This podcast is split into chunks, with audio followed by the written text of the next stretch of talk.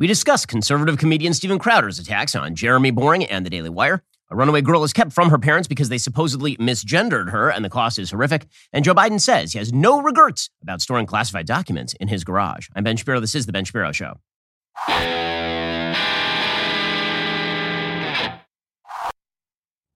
Well, folks, I'm sure many of you have seen the controversy that has broken out between, I would say, our former friend Steven Crowder and those of us here at the Daily Wire. And it makes me sick to my stomach. I know that my business partner, Jeremy Boreing, has made him sick to his stomach as well because we had always considered Steven a friend. I was Steven's first lawyer. I helped negotiate his contract with Fox News going all the way back. There's got to be at least over a decade. And um, and Steven and I had always been very friendly. I know Jeremy was even friendlier with Steven, had counseled him in very rough times. Uh, I had personally attempted to intervene when Steven was demonetized in June 2019 on YouTube. I actually sounded off so loudly that the people at YouTube reached out to me, and Susan Wojcicki got the head of YouTube got on the phone with me, and I reamed her out over demonetizing Steven. And um, I hope it made a difference. You know, look, I, I think that that Steven is an incredibly talented comedian. I also think that what he is doing to my friend Jeremy Boreing right now is one of the most disgusting things I have ever seen in politics. It really is one of the ugliest things I've ever seen. In order to understand what's happening, I think you have to understand a couple of things. So, for those who missed the story, basically, we offered Steven in a term sheet, a non binding term sheet. A non binding term sheet is exactly what it sounds like it is a list of terms for a proposed negotiation for a contract. And then negotiation happens, then you come to a final contract. That is what a non binding term sheet is. His agent had solicited us to make him an offer. This is when he was in his closing days with the Blaze. And so we sent him over a non binding term sheet for $50 million over the course of four years with an additional two year option at $25 million. That is, as it sounds like, a lot of money. But we thought that Steven is worth it because Steven is, again, an incredibly talented guy with a very, very large following. And um, if you want to hear the actual terms of the term sheet, all you have to do is go to the description on this particular video or head on over to YouTube and you can see my business partner, Jeremy Boreing, read the terms word for word. Steven's original video in which he attacked us. So this week, Jer- uh, this week, Steven attacked Jeremy Boreing and attacked the Daily Wire and suggested that we had essentially offered him a, a an enslavement contract that would have robbed him of all of his freedom and made him subject to the whims of big tech and all the rest of this kind of bullshit. And um, it's just not true. Jeremy, unlike Steven, read the entire text of the term sheet on the air and goes through it piece by piece and explains exactly how it works. And in short, all the contract says is we are offering you this gigantic sum of money. And if you start to lose money for the company and for yourself because you lose YouTube, for example, then we both lose money, so you lose some money.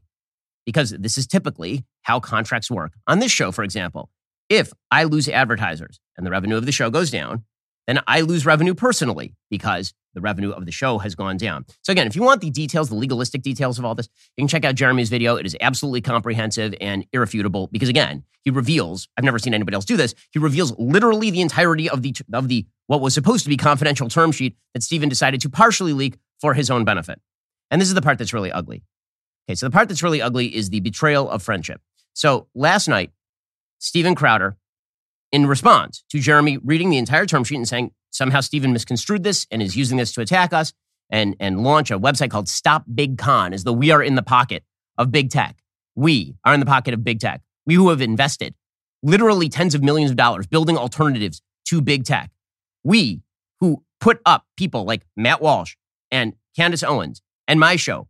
We who have been attacked by Facebook and have been attacked in the legacy media all the time and who are routinely demonetized well, yes, nailed it. We were in the pocket of big tech. This was Steven's line of attack. And supposedly, this line of attack came from that term sheet, right? The idea was that the term sheet was doing the work of big tech because the term sheet suggested that if he got demonetized from YouTube and we both lost money, that he would also lose money. What he apparently wanted us to do was continue to pay him extraordinary sums of money, even if the show was losing money, which is called a charity. It is not called a business. The hardest thing to do in the conservative movement or anywhere else is to one, run a successful business, and two, make a difference. We here at Daily Wire do both things. In fact, we try to generate a profit so we can continue to make a difference. And turns out when you lose money, you don't actually have the wherewithal or the resources in order to do things like spend enormous quantities of money making What is a Woman by Matt Walsh, or making The Greatest Lie Ever Sold by Candace Owens, or funding the investigative reporters who shift the Virginia gubernatorial race by uncovering what happens in Loudoun County, or put out good information each and every day to rebut the evils of the Biden administration or spend the millions of dollars it takes to sue the Biden administration to stop the OSHA vax mandate or any of that kind of stuff. They cost money. And in order to make that money, you have to run a business. So you can't run a charity for your hosts. That apparently is what Steven wanted. But Steven decides that this is uh, supposedly his story is that he was so offended by the term sheet, he just had to speak out. He had to stand up for the little guy, right? Okay, there is there are a bunch of problems with this. We'll get to more on this in just a moment. First, the financial experts said we were in the clear. While experts anticipated rate cuts, inflation in the United States remains a significant economic concern. Think about it. The United States right now is in the hole by $34 trillion. But we're going to keep spending, we're going to keep printing, and that's going to keep pushing up those prices. So you can bury your head in the sand or you can do something about it. Diversification, always a smart financial strategy. Diversify a portion of your savings into gold with Birch Gold Group. Gold is your hedge against inflation. Birch Gold makes it easy to own. They'll help you convert your existing IRA or 401k into a tax sheltered IRA in gold. You're not going to pay a penny out of pocket. Gold is part of my savings strategy. I get it from Birch Gold. They've been the exclusive gold partner of the Daily Wire for over seven years now, literally helping thousands of our listeners. They can help you as well. Text Ben to 989898. Get your free info kit on gold. Then talk to a precious metal specialist about protecting your savings from persistent inflation with gold. Text Ben to 989898. Right now, diversification, always a smart strategy. Text Ben to 989898 to get started. The, the, the, I was willing to stay silent on all of this, generally speaking, and not get into the weeds and not get into Steven's personal conduct until the point when he personally recorded a phone call with my best friend, Jeremy Boreing, and then proceeded to release that publicly. That is disgusting. It is disgusting and it is vile on a pure human level. Jeremy, again, has gone out of his way for Steven uh, more times than I can count. He has counseled Steven personally. And Steven decided in premeditated fashion that he was going to tape his friend and then release it to grow his email list. It is that simple. And I'll, I'll show you the timeline here because the, the case here is that, again, this term sheet that he got, he was so offended by it, he just had to speak up. He, he couldn't be held back any longer. He had to speak up on behalf of the little guy. Okay, I'm going to read you the timeline of what happened during this negotiation and, uh, and when he decided to tape his friend, his supposed friend, Jeremy Boreing. So here is the timeline here. October 5th, 2022 is when we sent Steven the supposedly evil term sheet. So evil. So, so you would imagine that if the term sheet was that evil, October 6th, he couldn't have held back. How could you guys do this? Be just October 5th is when we sent him this term sheet offering him $50 million over four years plus a two year extension for 25 mil. You know, basketball player type money. On November 2nd, Steven called up Jeremy and said, I want $30 million a year and a bunch of changes to the term sheet. I'm not going to redline the term sheet. I'm not going to edit the term sheet. I just want you to send me a brand new offer. On November 6th, four days later, remember, this is after he's already sounded off. He's got the term sheet, he's had it for a month. November 6th was election night. You'll recall, if you're a Daily Wire fan, Steven Crowder appeared on our election night coverage. Everything was very friendly, everything was very chummy, everything was great. November 14th or thereabouts, we decided that we couldn't meet his demands, that his demands were not rational in business terms, that he wanted too much money, and all the rest of it. So we let him know, you know, no hard feelings. We're still friends, just like we do in every contract negotiation. As Tim Pool said on his show last night, you know, we've had contract negotiations with Tim and we disagreed and we went our separate ways and we still like Tim. Tim still likes us and all the rest. Okay. So November 14th or thereabouts, we told Steven that we couldn't meet his demands. Fast forward another month, December 12th, he registered the site Stop Big Con. Okay, that's when he registered it. Remember, October 5th is when he received the terms. November 14th is when we said we could not meet his demands. December 12th is when he registered Stop Big Con because he knew that three days later he was going to be announcing that he was leaving the Blaze. He needed a plan and attacking us was the plan. December 15th, he announced he was leaving the Blaze. A month after that, he texted Jeremy in friendly fashion to ask if they could talk. On January 9th, he called Jeremy and proceeded to tape him. Without permission, without Jeremy's knowledge, he proceeded to tape a person who was supposedly his friend.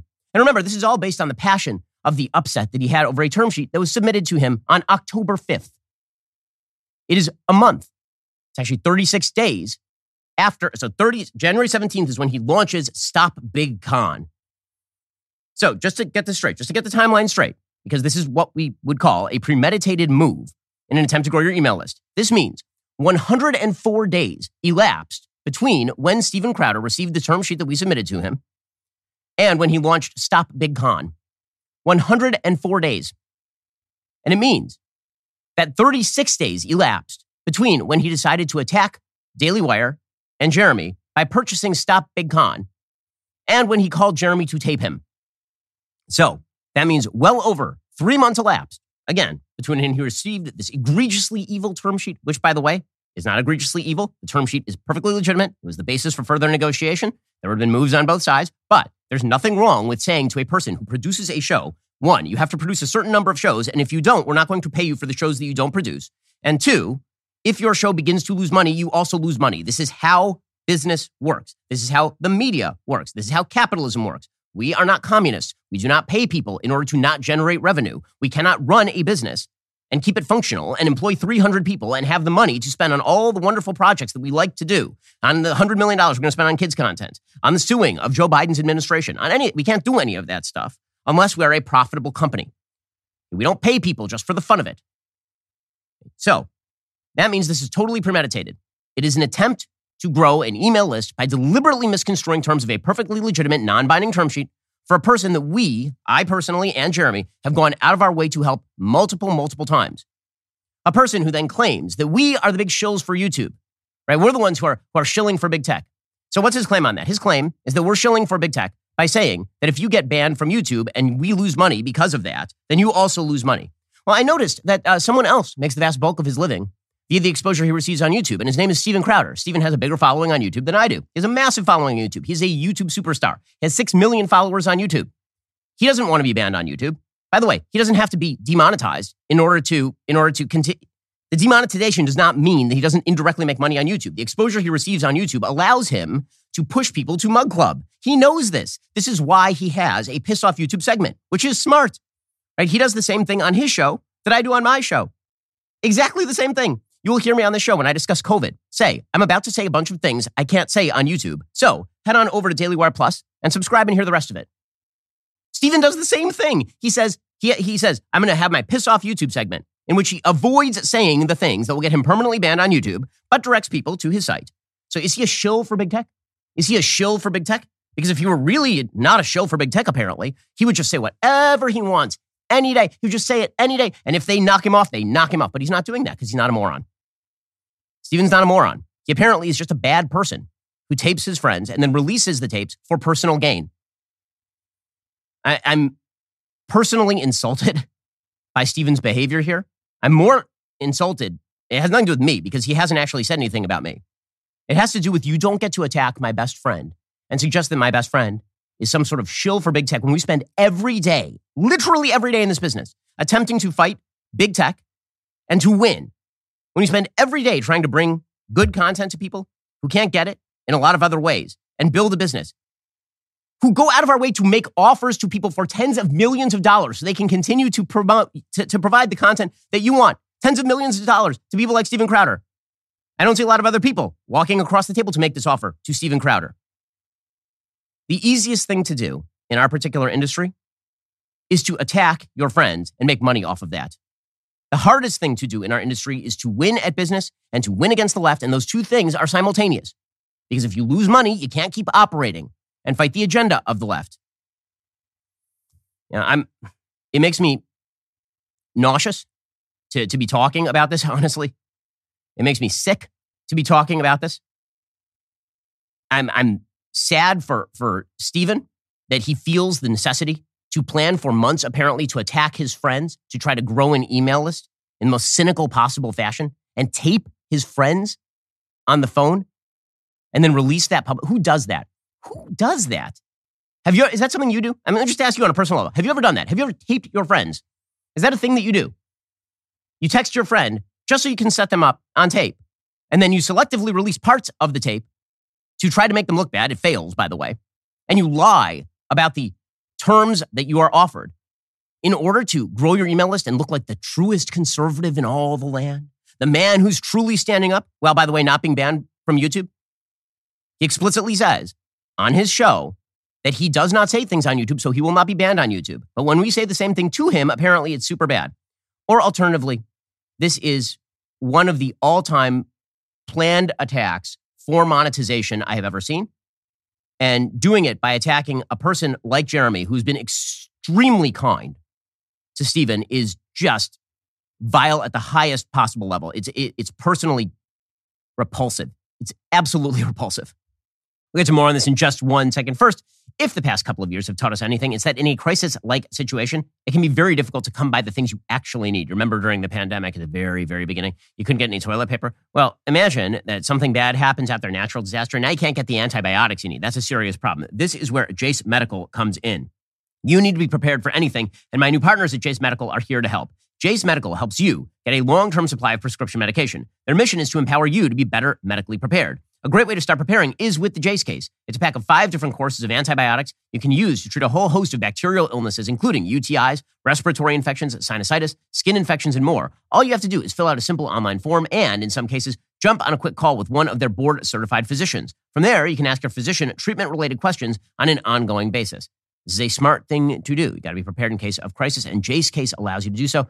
I have the Jase case. It means that my family has what we need if the worst should happen. I want you to be prepared for anything as well. Go to jasemedical.com, enter code BEN at checkout for 10 bucks off your order. Again, that's jasemedical.com, promo code BEN. Also, if you are tired of the government playing games with your savings and your retirement plan, you should at least invest a little bit in precious metals. It's something that I've done. I don't like the government having total control of all of my assets. I don't like them being to inflate and deflate the currency. I'm not a big fan of them being able to regulate the stock market in particular ways, which affects my portfolio. Uh, there's one asset that has been a durable store of value for literally all of human history, pretty much, and that would be gold. This is why I invest at least a little bit of my money in precious metals from my friends over at Birch Gold. Birch Gold makes it easy to convert an IRA or 401k into an IRA in precious metals. Text Ben to 989898, claim your free info kit on gold. Then talk to one of their precious metal specialists. When you purchase from Birch Gold by January 31st, you'll get a signed copy of my book, How to Destroy America in Three Easy Steps which seems more and more like the Biden administration's playbook these days. With an A plus rating with the Better Business Bureau, thousands of happy customers, and countless five star reviews, you can trust Birch Gold to help you protect your savings.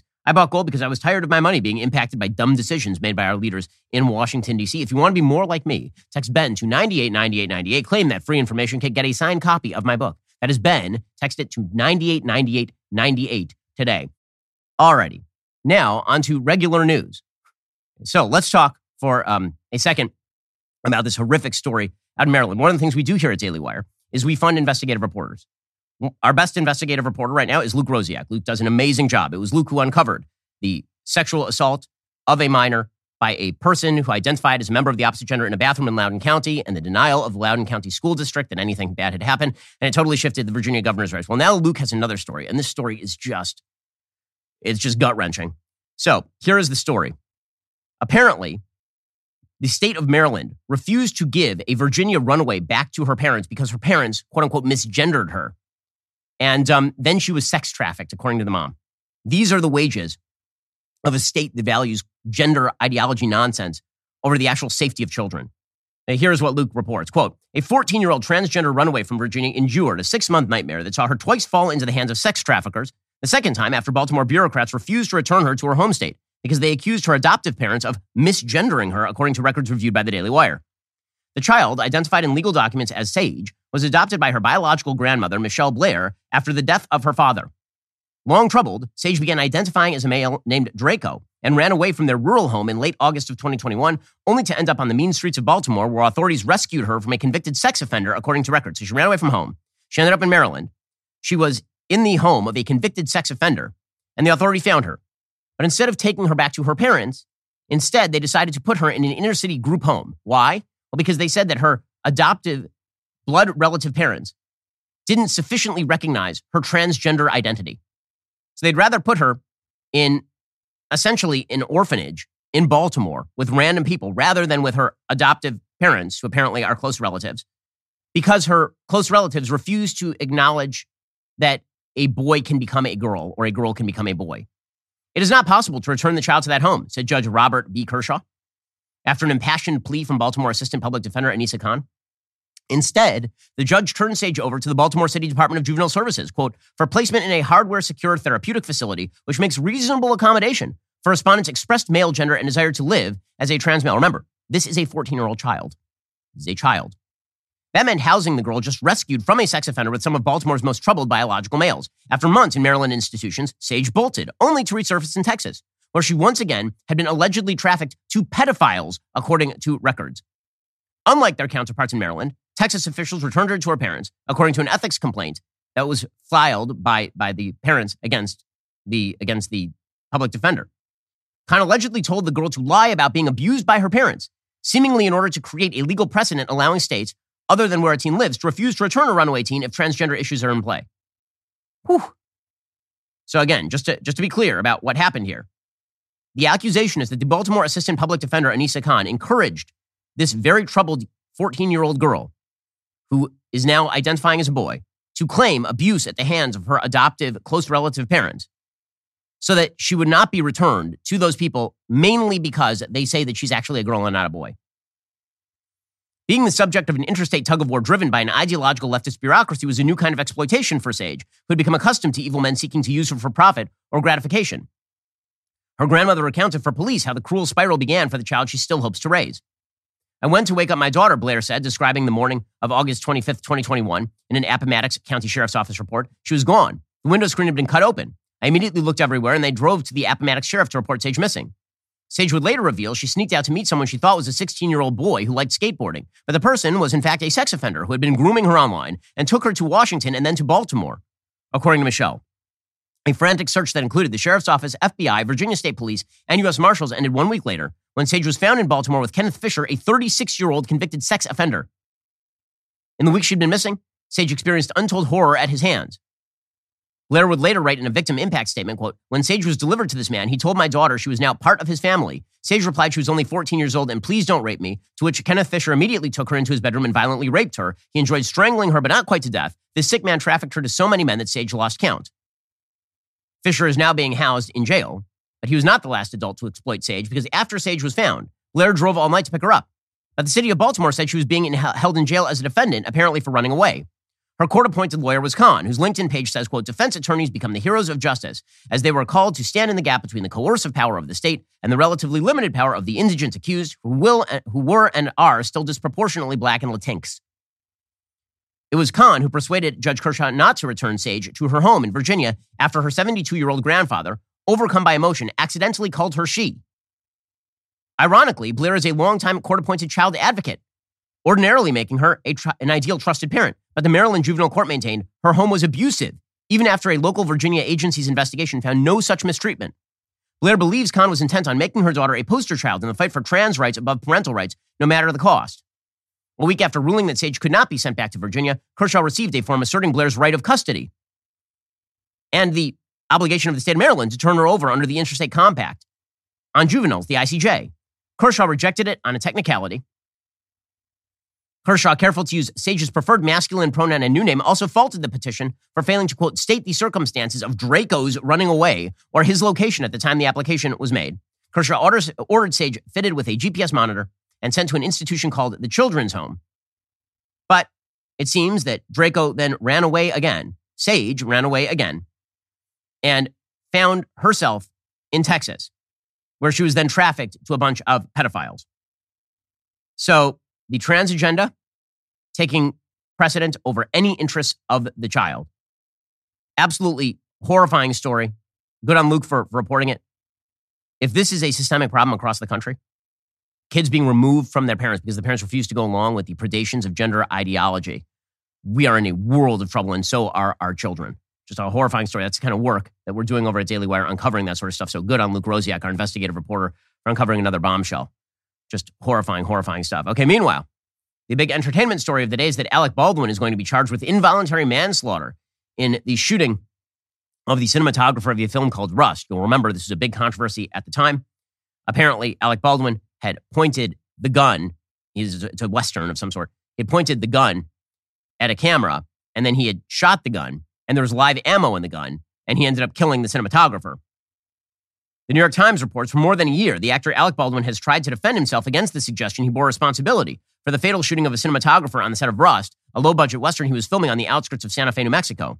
He told detectives he had been assured the gun he was rehearsing with that day did not contain live ammo sat down for an extensive TV interview, sought indemnification for financial liability in the case, and then sued crew members on the film, claiming they were the ones responsible for handing him a loaded gun. But on Thursday, prosecutors said they would charge him with two counts of involuntary manslaughter in the killing of the cinematographer. Halyna Hutchins, 42, saying they believed he had a duty to ensure the revolver was safe to handle. Andrea Reeb, special prosecutor appointed by Santa Fe County's district attorney to help handle the case, said, quote, We're trying to make definitely clear that everybody's equal under the law, including A-listers like Alec Baldwin. We also want to make sure the safety of the film industry is addressed and things like this don't happen again.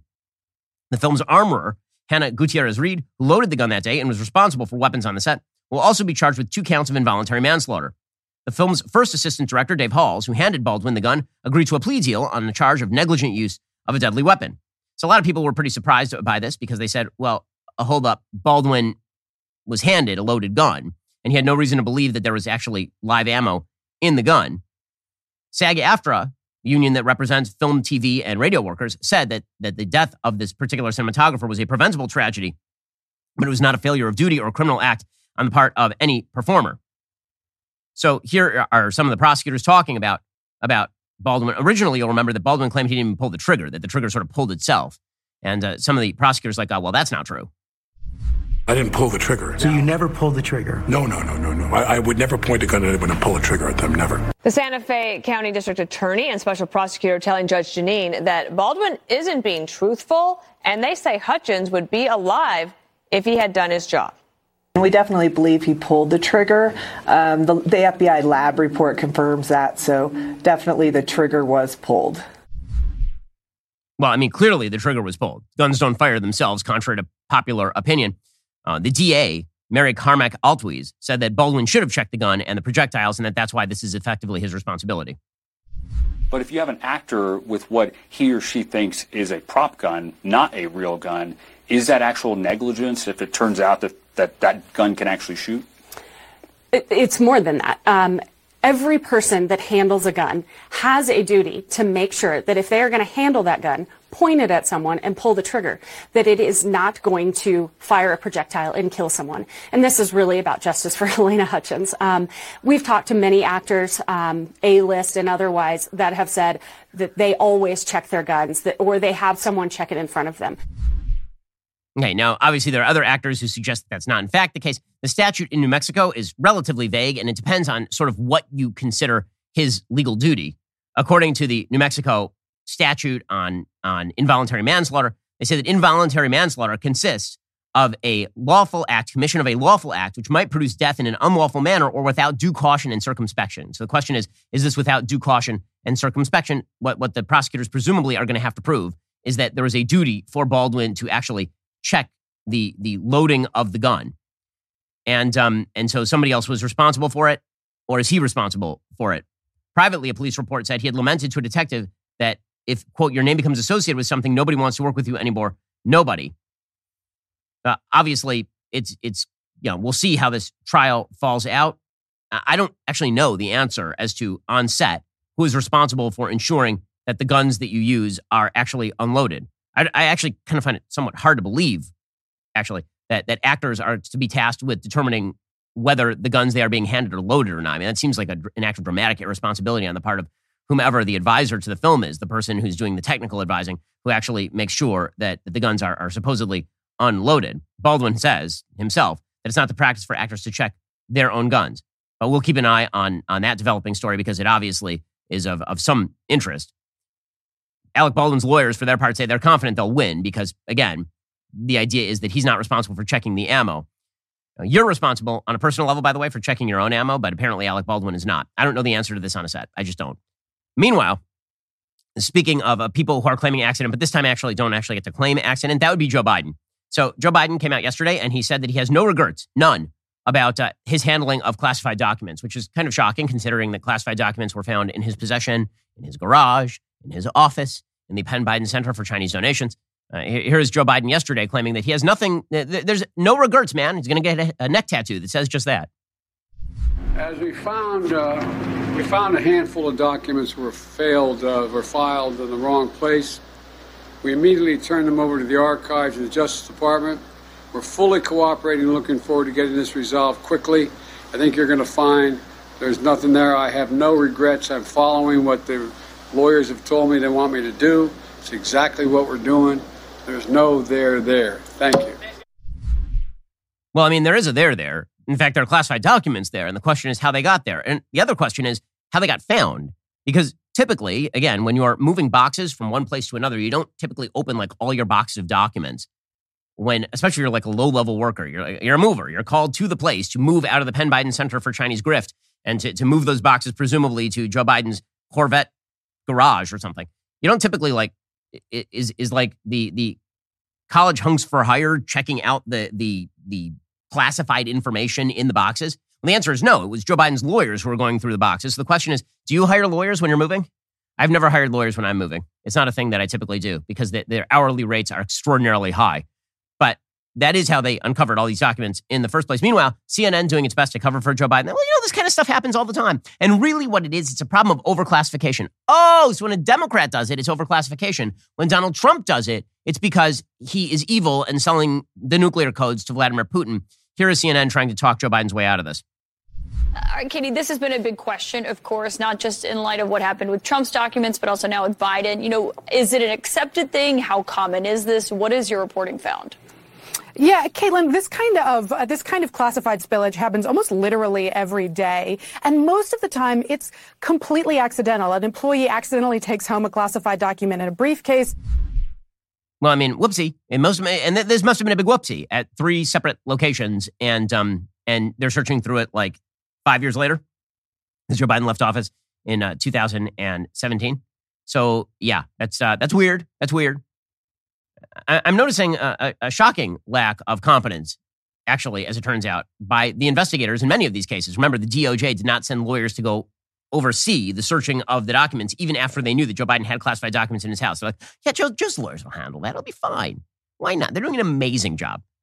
We'll get to more on this in just one second. First, Pure Talk believes in American values and that when people say free, they should mean, you know, actually free. When you switch to Pure Talk today, you will get a free Samsung 5G smartphone. No four line requirement, no activation fee, just a free Samsung that's built to last, rugged screen, quick charging battery, top tier data security. Qualifying plans start at just 35 bucks a month for unlimited talk, text, 15 gigs of data, and a mobile hotspot. Pure Talk gives you phenomenal coverage on America's most dependable 5G network. It's the same coverage you know and love, but for half the price of the other guys. The average family will save almost $1,000 a year. So, I challenge you to choose a company that actually shares your values. Let Pure Talk's expert U.S. customer service team help you make the switch today. Go to puretalk.com slash Shapiro to claim your eligibility for your free brand new Samsung 5G smartphone. Start saving on wireless today. Again, go to puretalk.com slash Shapiro. Switch to my cell phone company. I've been using Pure Talk for years at this point. I can tell you that coverage is excellent. I trust them. You can too. Go to puretalk.com slash Shapiro and switch to my cell phone company today. puretalk.com slash Shapiro. And meanwhile, speaking of people who are doing an amazing job, the Supreme Court says it still has not identified the person who leaked the draft abortion opinion in Roe versus Wade. I'm sorry. That is bull. Like maybe the Supreme Court is unable to find that out, but who exactly is on the job over there? Inspector Clouseau? The, the Supreme Court staff is not large. It's not like you have thousands of people working for the Supreme Court. Some of the most coveted positions in all of the legal profession are clerkships under a Supreme Court justice. And usually it's like four, five, six clerks per justice. They're going to have a very small cadre of people. It cannot be this hard to find out who leaks this stuff to Politico.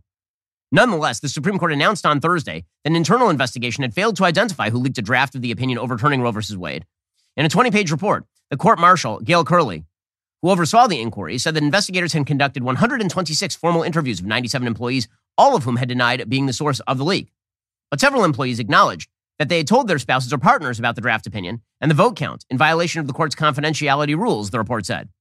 The investigation did not determine that any of those discussions led to a copy of the draft opinion becoming public, however. Investigators also found no forensic evidence of who may have leaked the opinion in examining the court's computer devices, networks, printers, and available call and text logs, the report said. The finding raised the possibility no one will be held to account for one of the most stunning breaches of secrecy in the Supreme Court's history. The leak left the court in a state of mutual suspicion about whether a clerk or even a justice betrayed its code of silence about rulings before they were announced. The inconclusive report comes as opinion polls have shown weakened trust in the court and all of the rest of this sort of stuff.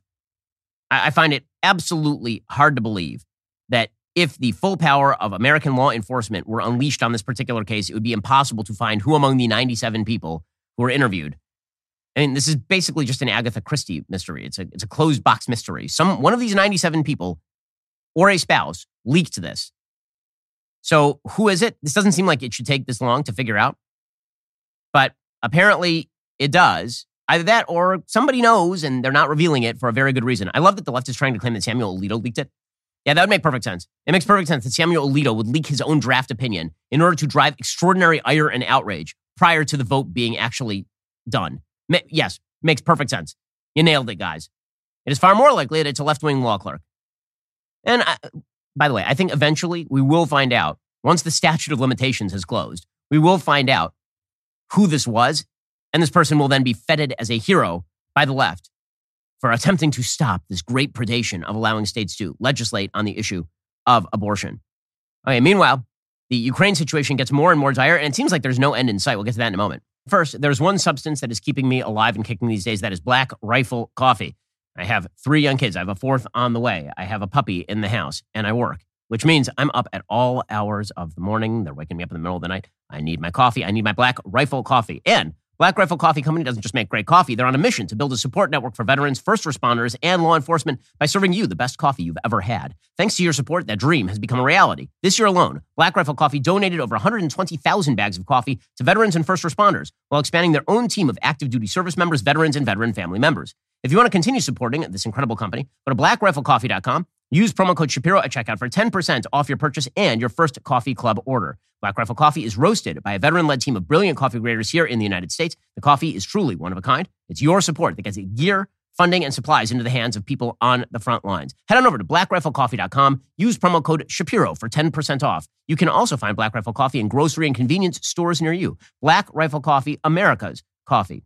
Also, the Daily Wire, we have a bunch of open roles right now. One of the ways we are seeking to fill those roles is by going to our friends over at ziprecruiter.com and trying to find the best employees. If you are looking for great employees, ZipRecruiter is the place to go. If you need to hire for your business, do it the same way we do. Head on over to ziprecruiter.com slash dailywire. Try it for free. ZipRecruiter uses powerful technology to find the right candidates for your job. And if you see a candidate you like, you can easily send them a personal invite so they're more likely to apply. Their user friendly dashboard makes it easy to filter, review, and rate your candidates all from one place. Let ZipRecruiter help you find the best people for all your roles. Four out of five employers who post on ZipRecruiter get a quality candidate within day one. See for yourself. Head on over to ziprecruiter.com slash dailywire. Try ZipRecruiter for free. Again, that's ziprecruiter.com slash D A I L Y W I R E. ZipRecruiter is indeed the smartest way to hire. So do the same thing that we do. Head on over and use it. ZipRecruiter.com slash dailywire to get started. Find the best employees, contact them easily, sift through the resumes, do all the hard work a lot more easily with ziprecruiter.com slash dailywire. That's ziprecruiter.com slash D A I L Y W I R E. Also, speaking of the Daily Wire and our hiring processes, we got some open positions. We are seeking an enthusiastic news junkie and skilled communicator who's passionate about advancing innovative anti woke ideas to fill an immediate opening for a senior publicist position. Daily Wire senior publicist will play a key role in planning and executing national PR campaigns for Daily Wire talent, brands, projects, and products in broadcast, print, and electronic media. This role will work closely with the PR team to support and execute media strategies set by the department head and Daily Wire executive leadership. Apply for this position and all of our other positions. Head on over to dailywire.com slash Ben. Click careers. That's dailywire.com slash Ben. Click careers today. Okay. Meanwhile, the situation over in Ukraine continues to devolve, and there's no off ramp here. There has to be some sort of off ramp here, guys. Otherwise, this is just going to continue ad infinitum. And I'm not seeing any off ramp here from the Biden administration. I understand the strategy, which is keep ratcheting up the pressure on the Russians until they come to the table. The question is, what are you offering the Russians that they should come to the table? You have to offer something. Virtually every conflict in human history has ended with some sort of negotiation. Very few of them ended, end with the total defeat of one side or another. This happens to be one where negotiation is going to be the outcome because Russia is not going to disappear as a state, nor is Ukraine going to march into Moscow. So the question is, what happens next? Well, on the one hand, you obviously want to maintain pressure so that the Russians don't feel that they, they can continue to push without counter pressure. On the other hand, there has to be some sort of backdoor negotiation happening with Putin and his team. Because if this continues to ramp up and Russia really believes that they are going to lose everything, that's when the nukes may come out. That is when Vladimir Putin decides to mobilize 2 million people and just flood the zone. Or maybe he decides to fire a missile over into NATO territory in order to try and, and break NATO proper. And basically dare you, come back at me over, over the border. The, the, war is a fluid situation, and the longer it lasts, the more opportunities you have for a major screw up. You'll recall that just a few months ago, there was a situation in which a missile fired by Ukraine of Russian make ended up hitting Poland. And there was talk for like a brief hot second that maybe it was Russia that had hit Poland. Maybe we were all going nuclear war, right? You remember that for five seconds? And it turned out that it was actually Ukraine attempting to hit Russia and missing and instead hitting Poland. I mean, that sort of stuff happens in war. So we all have an interest at this point in facilitating an end to this conflict. I understand why the Ukrainian people have no interest in doing that. They're saying, listen, we got invaded and we're pushing back as much as we want to. Don't tie our hands. I get it. I also understand that the United States, and I'm an American, has achieved its interests already. The interests the United States was seeking to achieve are one, the crippling of the Russian military for stepping over its boundaries. Done. Two, the prevention of Russia from invading another sovereign country. Done.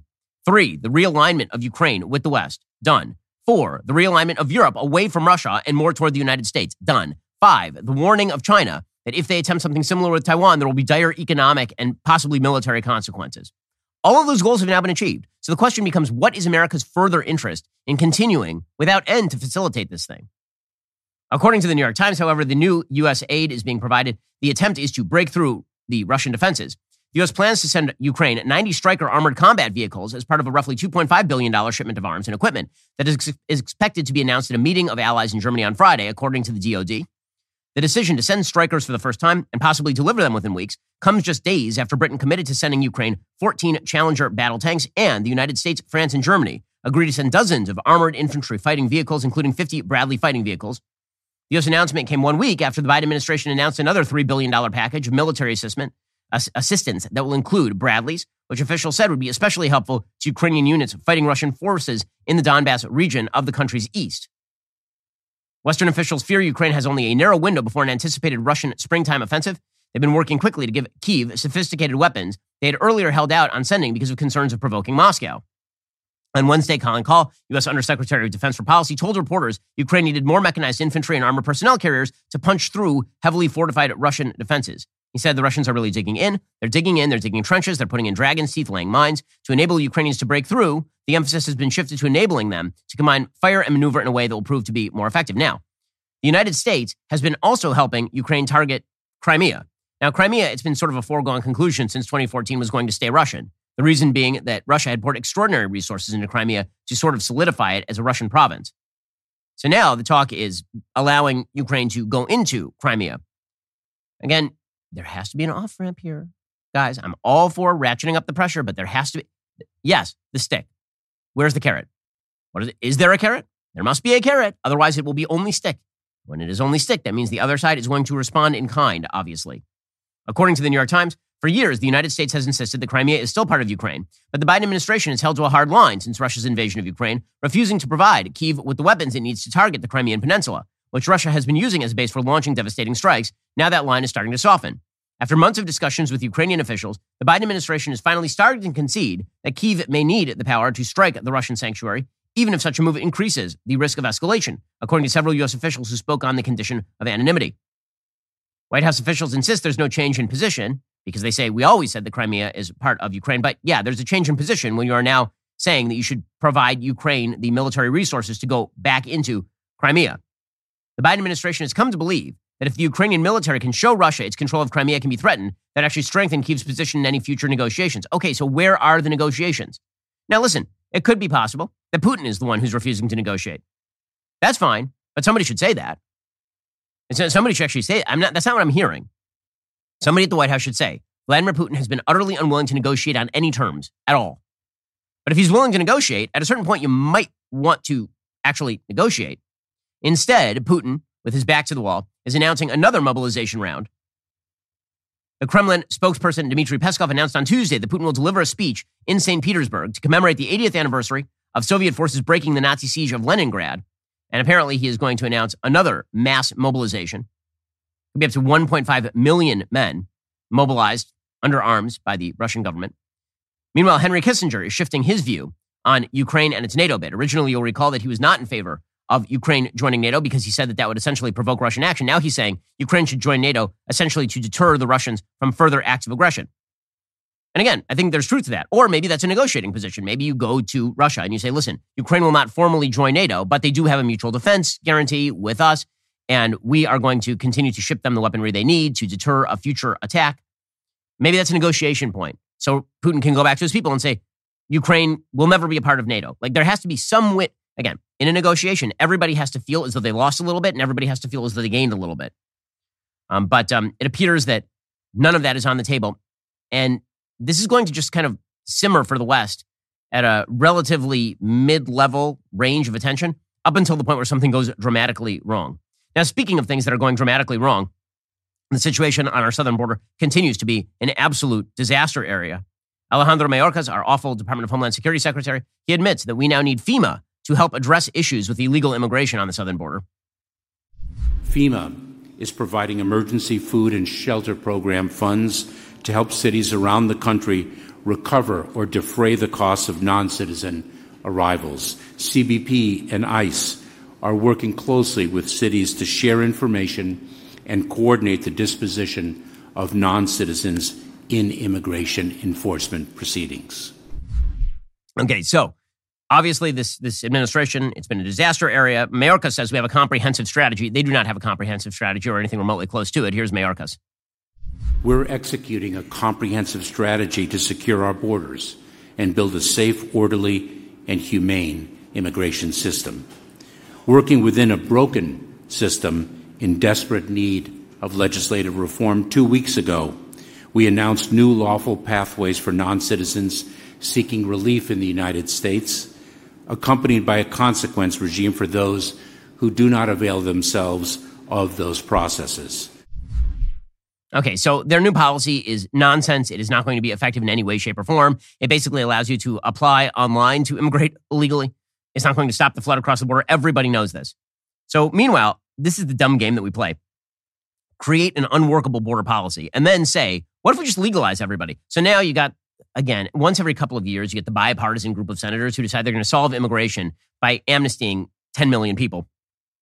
According to the Wall Street Journal, this is now, you know, happening again. This is one of the reasons why, at least, thank God, the Republicans took the House, even if it's by a slim margins. This thing is DOA in the House of Representatives. But the Senate is attempting to cram something through. Quote, a bipartisan group of senators is pushing ahead in the new Congress with efforts to reach an agreement on border security and immigration policy after talks ran out of time last year.